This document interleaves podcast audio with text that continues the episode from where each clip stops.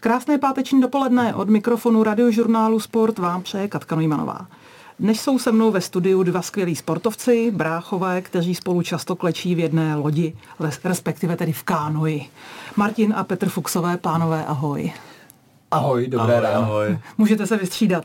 Eh, já ještě doplním, že starší Martin doposud ve svých 30 letech získal dvakrát titul mistra světa, 11krát titul mistra Evropy a 51krát mistra České republiky na single kanoji.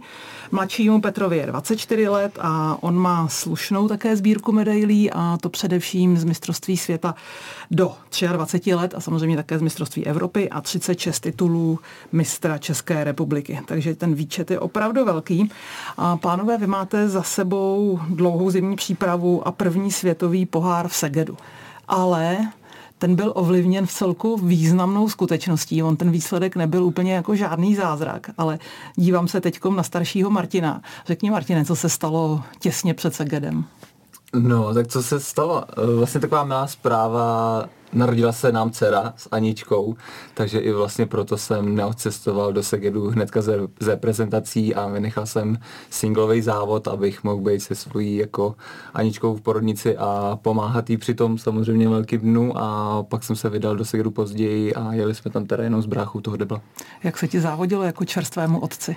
No úplně upřímně jako nechtělo se mi tam vůbec odjet, protože jsem chtěl být jako s holkama co nejvíce jako jim pomoct. Na druhou stranu já jsem vlastně neměl jak už pomáhat, protože v nemocnici o ně bylo postaráno, ale spíš jsem jako nechtěl je opouštět, protože bylo to prostě něco nového, tak jsem chtěl být jako s nima, ale pak se mi to rozleželo za pár dní a ještě jsem tam z těch vody. To jsem nakonec rád, že jsme si jako střihli nějaký závod takhle v té mezinárodní konkurenci. Jaké to bylo, Petře, pro tebe? Protože na tebe nakonec spadla tíha jet i single. Eh, jaký byl pro tebe první světový pohár v Segedu? Právě čerstvě v roli strýce. Tak já jsem na to byl maličko připravený, že ten single pojedu, protože jsem tam nejel jenom pětistovku C1 500, ale i C1 200.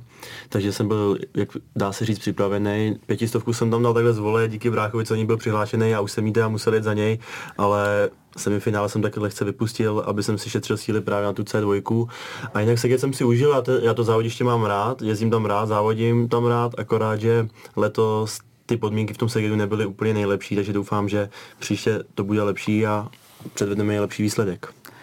Uh, Martine, jaké to je po dlouhé přípravě v zimě, kdy vlastně jenom trénujete, tak najednou je to tady, najednou začíná sezóna. U tebe to bylo ještě teda o to složitější, v uvozovkách složitější, protože jsi měl tyto milé rodinné povinnosti a určitě ti gratulujeme k narození holčičky. Tak uh, jaký ten start sezóny byl? Co ti to ukázalo z pohledu sportovní připravenosti na sezónu? Děkuji za gratulaci.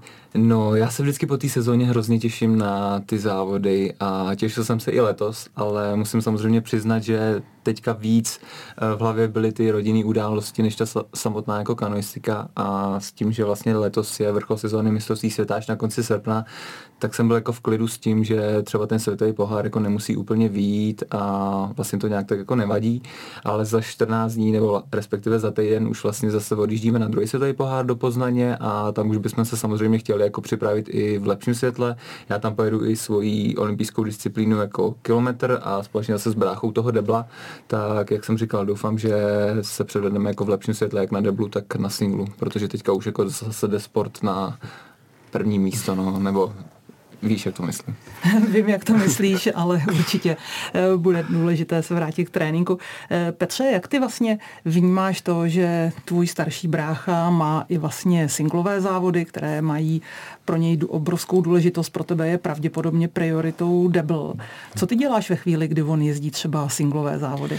Mm, dá se říct, že mi to docela vyhovuje, protože já když jsem na těch závodech a jezdím třeba víc těch disciplín, jako jsem teď C1 200, C1 500 a C2 500, tak mě přijde, že čím víc závodů jedu, tím se mi ztrácí trošku ta soustředěnost na ty závody, takže jsem radši, když mám jeden, dva, tři závody, do kterých se 100% soustředím a můžu v nich podat 100% výkon, taky si myslím, že brácha je samozřejmě úplně super v tom, že on mi dá 6 závodů nebo 5, jenom si to třeba myslím.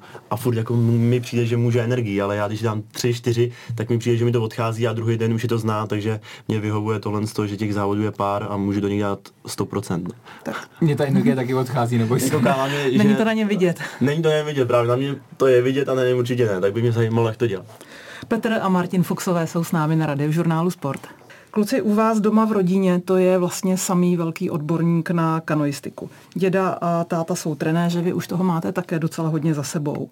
Řekněte mi, kdo má u vás doma rozhodující slovo, když se plánuje sezóna, určuje se strategie, jestli to bude o singlu nebo o deblu, na který závod budete ladit formu. Jak to u vás vlastně probíhá, když se něco plánuje? Ptám se třeba v tuhle chvíli Petra. Jo, jo, já odpovím, protože na to úplně jednoduchá odpověď a je to brácha, ten vlastně na něm to všechno staví se, on je prostě takový, že to rád zařizuje, všechno vymýšlí, takže všechno, co řekne, to je svatý, takže je to na něm všechno.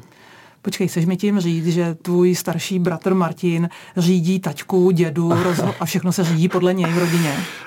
Tak nechtěl bych to takhle říct, ale skoro je to tak vlastně. No musí, Martin musí reagovat. Jako já nemyslím, že to je na 100% takhle, ale jako nevím, prostě my jsme se tady před vysíláním bavili třeba o nějakým tom tréninkovém kempu, že, co mě i zajímalo, tak já takhle jako občas prostě sleduju různé věci a jako přinesu třeba takhle do toho týmu něco nového, ale nejsem jako v takové fázi, že bych jako třeba kecal úplně do nějakého jako tréninkového plánu nebo tak. Ale na druhou stranu, jako si myslím, že už nějaké zkušenosti mám i ty roky, takže děda s jsou otevření tomu, když spolu jako chceme konverzovat o, o tom plánu, ale jako alfa omega vymýšlení toho plánu je určitě jako taťka s dědou a do toho jim jako nekecám. Takže mám si to představit tak, že si sedne nejdřív taťka s dědou, oni něco naplánujou, seznámí vás s tím a vy si potom řešíte drobné úpravy tréninkového plánu i třeba míst pobytu, soustředění a tak dále? Jo, přesně tak si to řekla úplně Jo, jo. přesně. Vašeho dědu já si pamatuju ještě jako trenéra z doby, když já sama jezdila na kajaku. A on trénoval vašeho tátu. Jak se shodnou oni dva? No já myslím, že se shodnou asi dobře, nebo takhle, je to asi klasický vztah jako mě a taťky a taťky a jeho taťky, no, tak je to takový, že někdy si jako lezeme třeba na nervy, ne jako úplně ve všem se shodneme, protože například děda je takový hodně akční a chtěl by celý den furt něco dělat, naopak taťka je takový, že by si klidně jako někde rád odpočinul a nemusel by jako furt za každou cenu jako 24-7 furt jako něco vytvářet, tak v tom mají někdy takový jako menší rozpory, ale jinak si myslím, že fungujeme jako dobře jako tým a doufám, že nám to jako funguje i pak v tom sportu. Eh, Petře, je to tak, že oni třeba, když jdete na závody, si vás i rozdělují, nebo eh, tam už má jasnou vůči roli taťka, nebo naopak děda? Jak tohle to je? Jestli třeba každý z nich eh, se stará víc o jednoho z vás? Ono se právě stává, že na ty závody nejezdíme všichni společně. Většinou s náma jezdí jenom otec, protože děda teď třeba nemohl být v Segedu, protože trénuje i malý u nás v Nymburce a měli český pohár, takže tam nemohl být.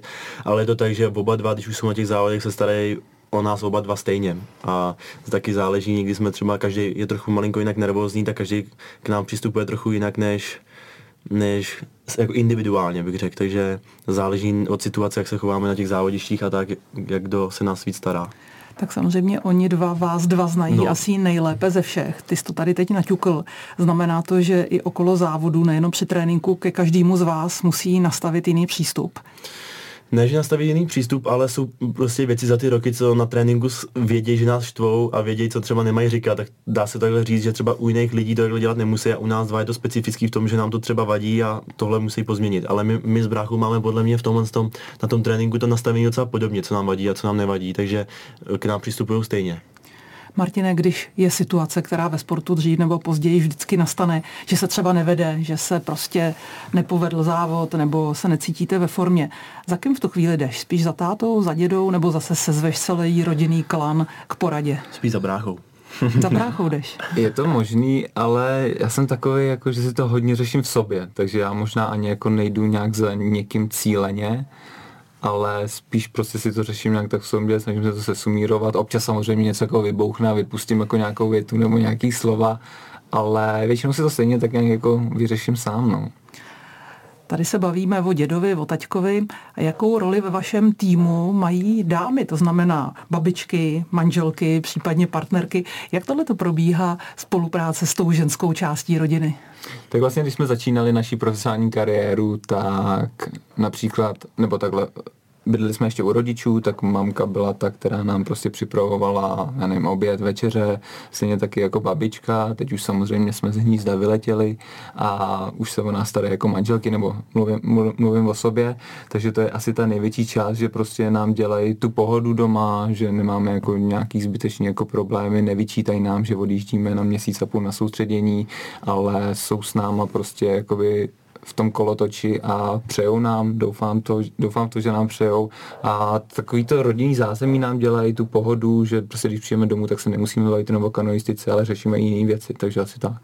Bratři Fuxové jsou s námi na radiožurnálu Sport a bavíme se o kanoistice. Petře, řekni mi, vy jezdíte na dlouhé zimní soustředění do Kolumbie, hlavně asi kvůli teplu, ale také kvůli nadmořské výšce. Hmm. Jak jste toto exotické místo objevili?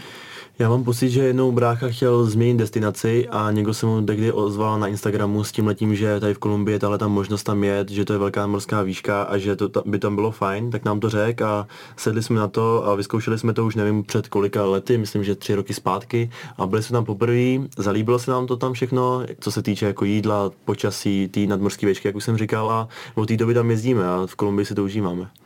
Petře, Kolumbie je určitě zajímavá Eh, země, ale máte z ní i něco jiného než eh, to jezero a to tréninkové místo? Nebo stihnete ji také objevovat? Vlastně tam máme člověka, co dřív taky dělá kanistiku s okolností, mluví dobře anglicky a samozřejmě španělsky, protože tam bydlí a když máme třeba volno, tak nám, nám ukazuje všelijaký, všelijaký místa. My tam bydlíme kousek od nějakého města, jmenuje se to Guatape, tak nás tam provázel. Letos jsme třeba byli na kávové farmě, což jsem v životě nebyl. Bylo to zajímavé, zkoušeli jsme se to i se sbírat.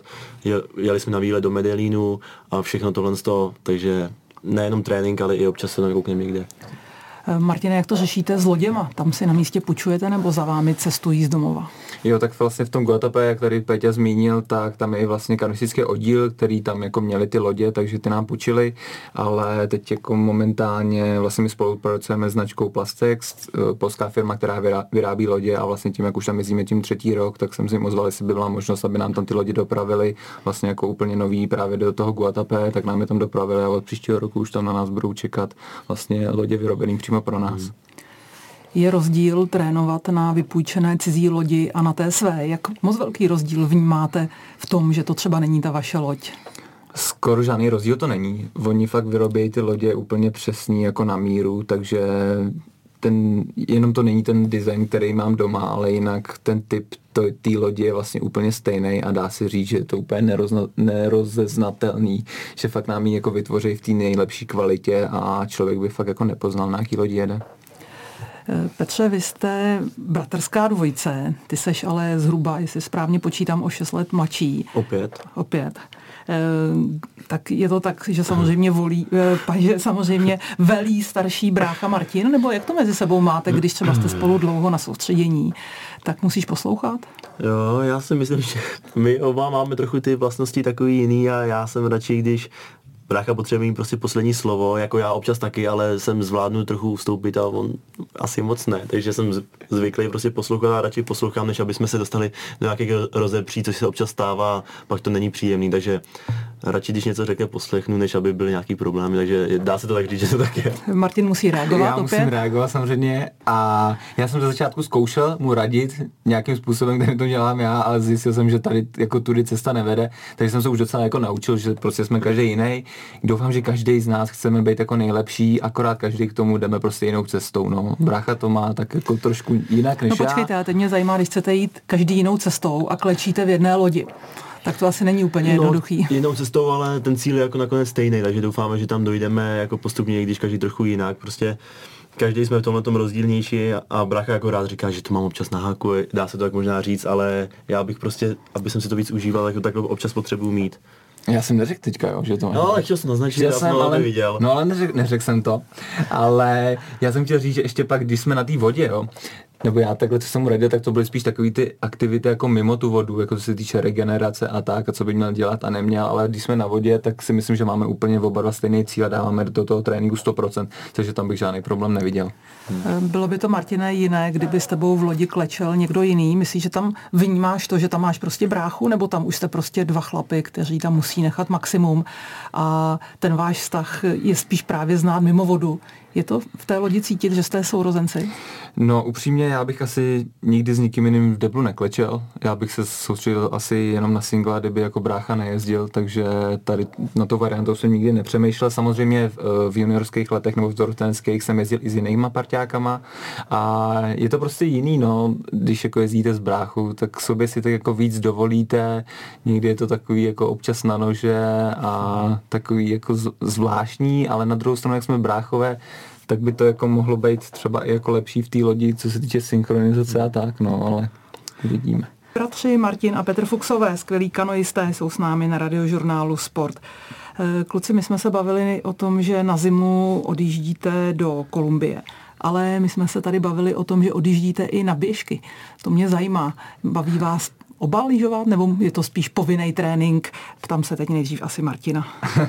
no, mě ze začátku vůbec nebavilo běžkovat, promiň, no, ale to, já, bylo to asi tím, jako že jsem měl nějaký špatný vybavení, protože mi to jako moc nejezdilo a úplně mě to nechytlo, ale pak v roce 2015 jsem dostal vlastně vybavení od Radimaniče a od té doby se to jako úplně změnilo. Mě to najednou jako zač- hrozně chytilo a zkusil jsem si izraelskou padesátku. No já když jako do něčeho jdu, tak si říkám, no tak jako chci aspoň se v tom trošku zlepšovat. Takže najednou jako na těch horách trávíme vlastně víc a víc týdnů. Tím, jak trénujeme i v té nadmořské vejce, zařadili jsme to do té uh, naší přípravy, tak jsem si vlastně říkal, přece ten běžkařský trénink jako nepřijde v niveč a zkusím si nějaký trénink, takže teda trénink, závod. Takže začal to tou Izerskou a vlastně poslední dva roky, i co jezdíme do Livině, tak jsem jel ve Švýcarsku La Diagonelu, takže pomalu takhle ty laufové závody zkouším, protože jak je to soupaš, já mám docela sílu, tak, nebo doufám, že mám sílu, tak je takový jediný závod, na který si troufnu. Tak eh, Peťo, je to o klasice nebo o bruslení a nebo ty na běžkách ne? Já mám taky běžky rád a my hlavně teda skateujeme, se dá říct. Já když už jedu jenom soupaš, tak právě na té jízerský, co jsem měl s bráchou a sranda je, že poprvé mě přemluvil, aby s ním měl jízerskou 50, co jsem poprvé v životě dělal 50 km soupaš, někdy předtím jsem to nedělal, vždycky jsem jenom skateoval a pamatuju si ten pocit, že jsem řekl, že už to v životě nejedu, že to bylo hrozný, ale nakonec jsem to ušel asi ještě dvakrát. Je, jel bych to letos, bohužel jsme byli oba dva nemocní, což mě mrzí, ale já to lyžování mám rád, baví mě to a užívám si to vždycky na horách. Eh, na kánoji jednotlivců by asi Martin zatím vyhrál. Jak je to na lyžích? Stejně tak. Stejně asi tak. tak je lepší, jo? Asi jo, asi jo. Nebo takhle. My jsme si nikdy nedávali závod na běžkách, ale když třeba jedeme, já nevím, nějakou 50 nebo 30 a šlápne do toho, tak mi dokáže utavit a já pak dojedu trošku za ním, ale závody jsme nedávali a na soupaš mě předjede. Já nemám asi na tom dobrou techniku a nevím, proč mi to tolik nejde. Já jsem se o vás dočetla, že ty, Martina, jako starší, mm-hmm. seš obrovský profesionál, perfekcionista a brácha, že je povahově trošku jiný a že občas, což už jste tady trošičku naznačili, že do sebe tak trošku jako v dobrém slova smyslu zajedete, co se týká sportu, přípravy. Eh, co, ti, co, co ty, Martine, vlastně vyčítáš bráchovi, že by mohl dělat jinak a líp a jak, jaký on má na to pohled? Já si myslím, že teďka už ne, mu nevyčítám nějak tak nic, protože už taky jako má nějaký ty svý roky a vlastně se i trošku mění z mýho pohledu k lepšímu, že když to bylo takový to mladý tele, že tak jako různý jako věci, ale teďka prostě jak je starší, tak mi přijde, že dostává rozum, hlavně prošel i vojenským výcvikem, tak se z ní stal prostě chlap. A je to dobrý, ze začátku já nevím, já prostě všechno dávám jako té kanoistice, takže já když přijdu z tréninku, tak jako prostě odpočívám, mám masáže, regeneraci, fyzio, bla, bla, bla a nějak moc nikam jako nejezdím a nestýkám se moc s nikým, prostě se soustředím hlavně na to a brácha to má jako trošku jinak, že rád se jako někam zajede s kámošem a jde někam jako večír třeba nebo to a já mu říkám, že by měl dát jako přednost spíš té regenerace, aby měl, aby šel jako brzo spát, tak to je asi jako jediný, mm. ještě něco možná, jo, ještě stretching vlastně, že by se měl stretchovat po tréninku, tak tomu taky úplně moc nechutná mm. a tak. A jak vnímáš, Petře, že ty, že máte každý jinou povahu, v čem jste jiní? A v čem hmm. naopak jste podobní? tak jiný jsme asi v tomhle tom právě v tomhle přístupu k tomu, k té regeneraci po tréninku. Nebo já neříkám, že neregeneruji, já samozřejmě jak chodím k fyzio, dělám všechno tohle z toho masáže a tak, ale taky dokážu občas si zajít, jak to říkal brácha s kámošem ven a to prostě Máťa moc nedělá, v tom jsme jiný a v čem jsme stejný, v tom zápalu podle mě na té vodě a do toho sportu a oba jsme hrozně soutěživí a v tom jsme nás to jako hodně sjednocuje, proto každý sport, který děláme vlastně, my jsme spolu, trénujeme spolu, jsme si sparingama a díky sobě se vlastně i zlepšujeme, protože cokoliv děláme, tak chceme být lepší než ten druhý, takže se díky tomu podle mě postupně dostáváme víc nahoru. Ať je to cokoliv, třeba jdeme běhat, chci být rychlejší, chci být rychlejší, tak v tom jsme stejný. Eh, je někdy doba, že si od sebe potřebujete odpočinout, že je opravdu potřeba říct, hele, eh, teď si jdu svojí vlastní cestou a nechci tě vidět? Jo, určitě. Já jsem ještě zapomněl dodat, že jsme jiný v tom, že Máťa má občas někdy takovou náladu, že se moc jako nerad baví a já nemám rád takový, a přijde mi, že je dusno a nemám moc rád, když je dusno, takže mám radši se s ním nebaví, moc se nebaví se mnou a máme třeba týden od sebe klid a pak to samozřejmě nějak zase splyne dohromady a bavíme se, takže tak. No a většinou, když si od sebe odpočineme, tak to je po té sezóně, že každý si tak jako rozprchne nějakou svoji dovolenou. I, I, se stane, jako že jedeme spolu na dovolenou, ale většinou se odpočínáme hmm. potom, že každý má ty svoje záliby a pak se zase sejdeme na tom tréninku a jsme ready na to makat. A my teď často ani nespíme na soustřední spolu na pokoji, takže si odpočineme každý na vlastním pokoji a pak už na večeři dobrý. Bratři Fuxové jsou s námi na radiožurnálu Sport a samozřejmě kanoistika je hlavním tématem a musím zabrousit do vašeho, nevím jestli rodného, ale města, kde žijete, trénujete a tím je Nymburk. V čem je pro vás toto město e, tak krásné, zajímavé, že v něm vlastně žijete, trénujete, vracíte se tam a e, vlastně tu dukláckou partu, kdy za Duklu závodíte, e, necháváte v Praze a vy si žijete tím svým rodinným životem? No, jak jsi řekla, je to vlastně naše rodní město, máme tam celou rodinu a to si myslím, že asi úplně stačí k tomu, aby jsme to město měli rádi, protože Eh, jak tam máme tu rodinu a prostě trénujeme tam, tak nic jiného vlastně neznáme, vyhovuje nám to tam, nic špatného se tam jako neděje a jsme hrozně rádi, že Dukla nám umožňuje se prostě připravovat v našem uh, městě s, nebo v oddíle, kde jsou i jako mladší kluci a nemusíme se tady jako předhánět s Duklákama v Praze a za mě osobně já mám rád, když jako trénujeme v Nymburce, pak přijdeme na závody a všechny ty Dukláky porazíme. To je pro mě úplně nejideálnější scéna.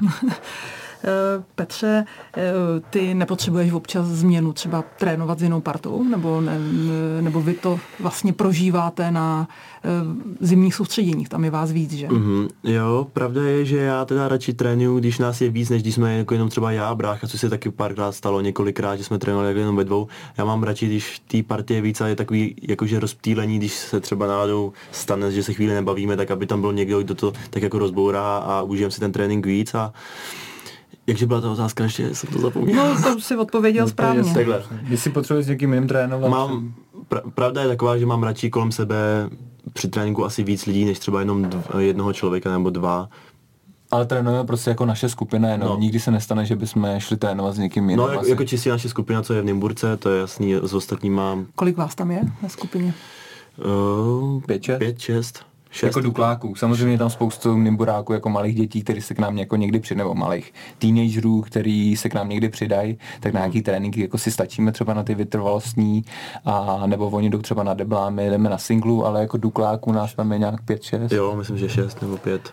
Eh, co vás ještě spojuje, je to, že jste oba už v uniformě. To znamená, můžou vás vaši fanoušci vidět na různých společenských událostech v uniformě. Eh, dokážete si představit, že byste s uniformou spojili i třeba budoucnost, ten život po sportu? Tak eh, já když jsem byl na té vojně právě, tak jsem si takhle, nikdy jsem tam nebyl, měl jsem tam s nějakýma očekáváníma a když už jsem na té vojně byl, tak jsem tam byla nějaká přednáška o vojenských speciálních silách nebo něco takového a říkal jsem si, jo, tak když já už bych byl fakt někdy voják a nedělal bych kanistiku, že bych byl přesně ten, ten speciální jednotka, protože ty jsou jakoby nejvíc, nejvíc a to bych jsem chtěl být, ale jestli bych to dokázal dělat po skončení kariéry, to si nejsem jistý. To si nejsem jistý, to bych kecal. Um, vy jste oba museli projít tím takzvaným přijímačem, což je, teď mě opravte, šestitýdenní? Nebo šestitýdenní. šestitýdenní. Oba jsme to měli trošku jinak. No, ale je to dost dlouhý pobyt v nekomfortním mm-hmm. prostředí, kdy e, to není o úplně ideální stravě, ideálních spacích podmínkách. Jak jste to oba zvládli? Každý jste trošku jiný. Jak to na vás zapůsobilo, toto nekomfortní armádní prostředí? Jo, tak já jenom, abych to vysvětlil, já tam byl vlastně tři měsíce s tím, že jsem na víkendy jezdil domů a brácha tam vlastně byl kvůli covidu 6 týdnů v kuse, takže to dává jako tak nějak těch 6 týdnů mm-hmm. a myslím, že každý jsme to asi prožil dost jinak. Pro mě to byl velký jako výstup z komfortní zóny a úplně upřímně, jako jsem si tam neužíval, už jenom z toho důvodu, nevím, že jsem člověk, který spí prostě, já nevím, 9-10 hodin denně a tam najednou jsem spal, já nevím, 6, 7, 5, tak už to mě jako rozhodilo, přesně jak se říká, to jídlo. Já, když jsem se vrátil, tak jsem vlastně nikdy nebyl v uvozovkách tlustější, než když jsem se vrátil od tamtať, jak prostě jsem mět jinak. A co se týče té tý fyzičky nebo toho učení, tak to vlastně bylo jako docela v pohodě a byly to i zajímavé věci, že si člověk jako vystoupí z té komfortní zóny a naučí se jako něco nového. A vlastně když to hodnotím zpětně, tak jsem hrozně rád, že jsem si tím prošel a vlastně i když to bude zdít jako dost dětkovsky nebo tak, tak bych to úplně každému mladému jako doporučil, aby si něco takového zkusil. A ty jsi to, Martine, eh, pardon, Petře, teď jsem se zase mm. znova spletla, protože uh, jste přece jenom bráchové a ty jména mi přeskakujou. Tak uh, ty jsi to zvládla jak? Jak říkal brácha, tak komfortní zóna, to vystoupení to samozřejmě nebylo jednoduché, ale já jsem si tam možná odpočinul trochu psychicky od, co se týče toho, že prostě všechno bylo nalajnované a já jsem nemusel na nic myslet, nemusel jsem mít z ničeho stres, prostě všechno, co mi tam řekli na dřízení, tak to jsem musel udělat, to jsem udělal a díky tomu jsem měl možná klid a brácha třeba přibral, já jsem tam zubnul, takže do té přípravy to taky nebylo úplně ideální a já jsem si to asi i víc užil, mě to střílení bavilo, my jsme tam házeli granátem třeba, to mě taky bavilo, nikdy jsem to nedělal, takže vojna za mě asi super lepší, než když tam byl brácha pocitově. Kluci, pojďme zase zpátky k té aktuální sezóně, která začala, ale vyvrcholí mistrovství světa v Duisburgu. Na jakých tratích vás tam uvidíme, Martine? No, to my ještě sami nevíme, protože ještě musíme nejdřív splnit nominační kritéria, musíme dokázat, že jsme nejlepší v České republice, ale rádi bychom Česko reprezentovali já v singlu na kilometru, což je olympijská trať, a společně na další olympijské trati právě na deblu pětistovce a možná brácha si do toho ještě střihne tu dvoustovku, kterou má tak rád, ale ještě nevíme na 100%. Eh, Petře, toto už bude vlastně první nominační závod nebo první nominační možnost na olympijské hry na příští rok. Eh, jak složitá jsou nominační kritéria a kde všude můžete vlastně si účast v Paříži vědět?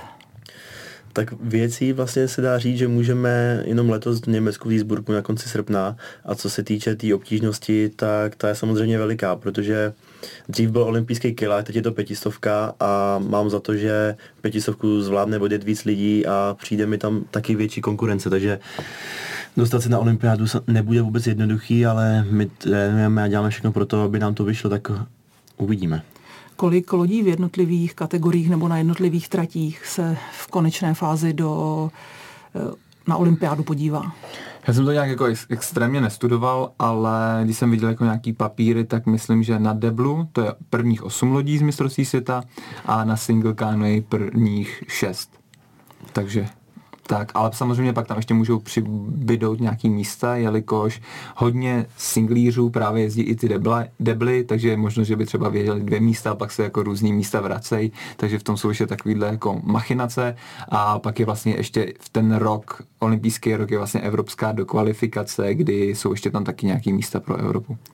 A je to tedy tak, že v singlu to bude tisícimetrová trať a, na pětis, a pětistovka na C2, na debu. Přesně tak je pro tebe, pokud by si chtěl jet oba závody, rozdíl v tréninku v tom, že jedna trať je pětistovka a jedna kilák? Vlastně v Tokiu byly olympijské disciplíny jak double, tak single kilometr a teďka se to teda z toho kilometru na double změnilo na pětistovku a já si myslím, že to je jenom lepší, protože já mám jako největší úspěchy asi právě na ty, na ty 500 metrový trati a jsem jako rád, že se k tomu zase jako schyluje, že by třeba v Los Angeles mohla být jako i na singlu ta pětistovka, což by bylo jako úplně nejideálnější. A ten trénink je, myslím, lepší, než když to bylo, než když byl ten debel na kilometru, protože i na ten kilák člověk jako potřebuje nějakou tu rychlost, výbušnost. A jsem právě rád, že tu můžeme jako natrénovat na tom deblu, takže si myslím, že to je jenom ku prospěchu věci. A doufám, že to jako přinese ovoce po dlouhé době budou olympijské hry, letní olympijské hry zpátky v Evropě, navíc relativně blízko od nás. Jak moc je to pro vás lákadlem to, že se bude závodit konečně v podmínkách, které jsou pro vás nebo pro nás Evropany asi relativně predikovatelné a e, nebude to stěhování se někam daleko do Ázie? Tak já jsem byl zatím vlastně na dvou olympiádách v Riu a v Tokiu, které byly obě daleko. daleko, přesně tak. A to, že Evropa, teda Evropa, místo olympiáda v Evropě je samozřejmě super zpráva i pro fanoušky, i pro příbuzní, který by se třeba chtěli na nás podívat, ale vlastně tady to ještě jako vůbec neřeším, protože olympiáda se nás zatím vůbec netýká. My musíme prostě ten uh, nejdůležitější krok, nejdůležitější, nejdůležitější krok hlavně splnit, pardon, a pak jako můžeme řešit něco takového, že je olympiáda v Evropě, ale teďka je důležitý mistrovství světa a to je alfa omega celý té naší cesty. No Petr ještě na olympiádě nebyl. Byl, byl. byl, byl ty jsi byl vlastně Tokio už. Jo, jo, jo.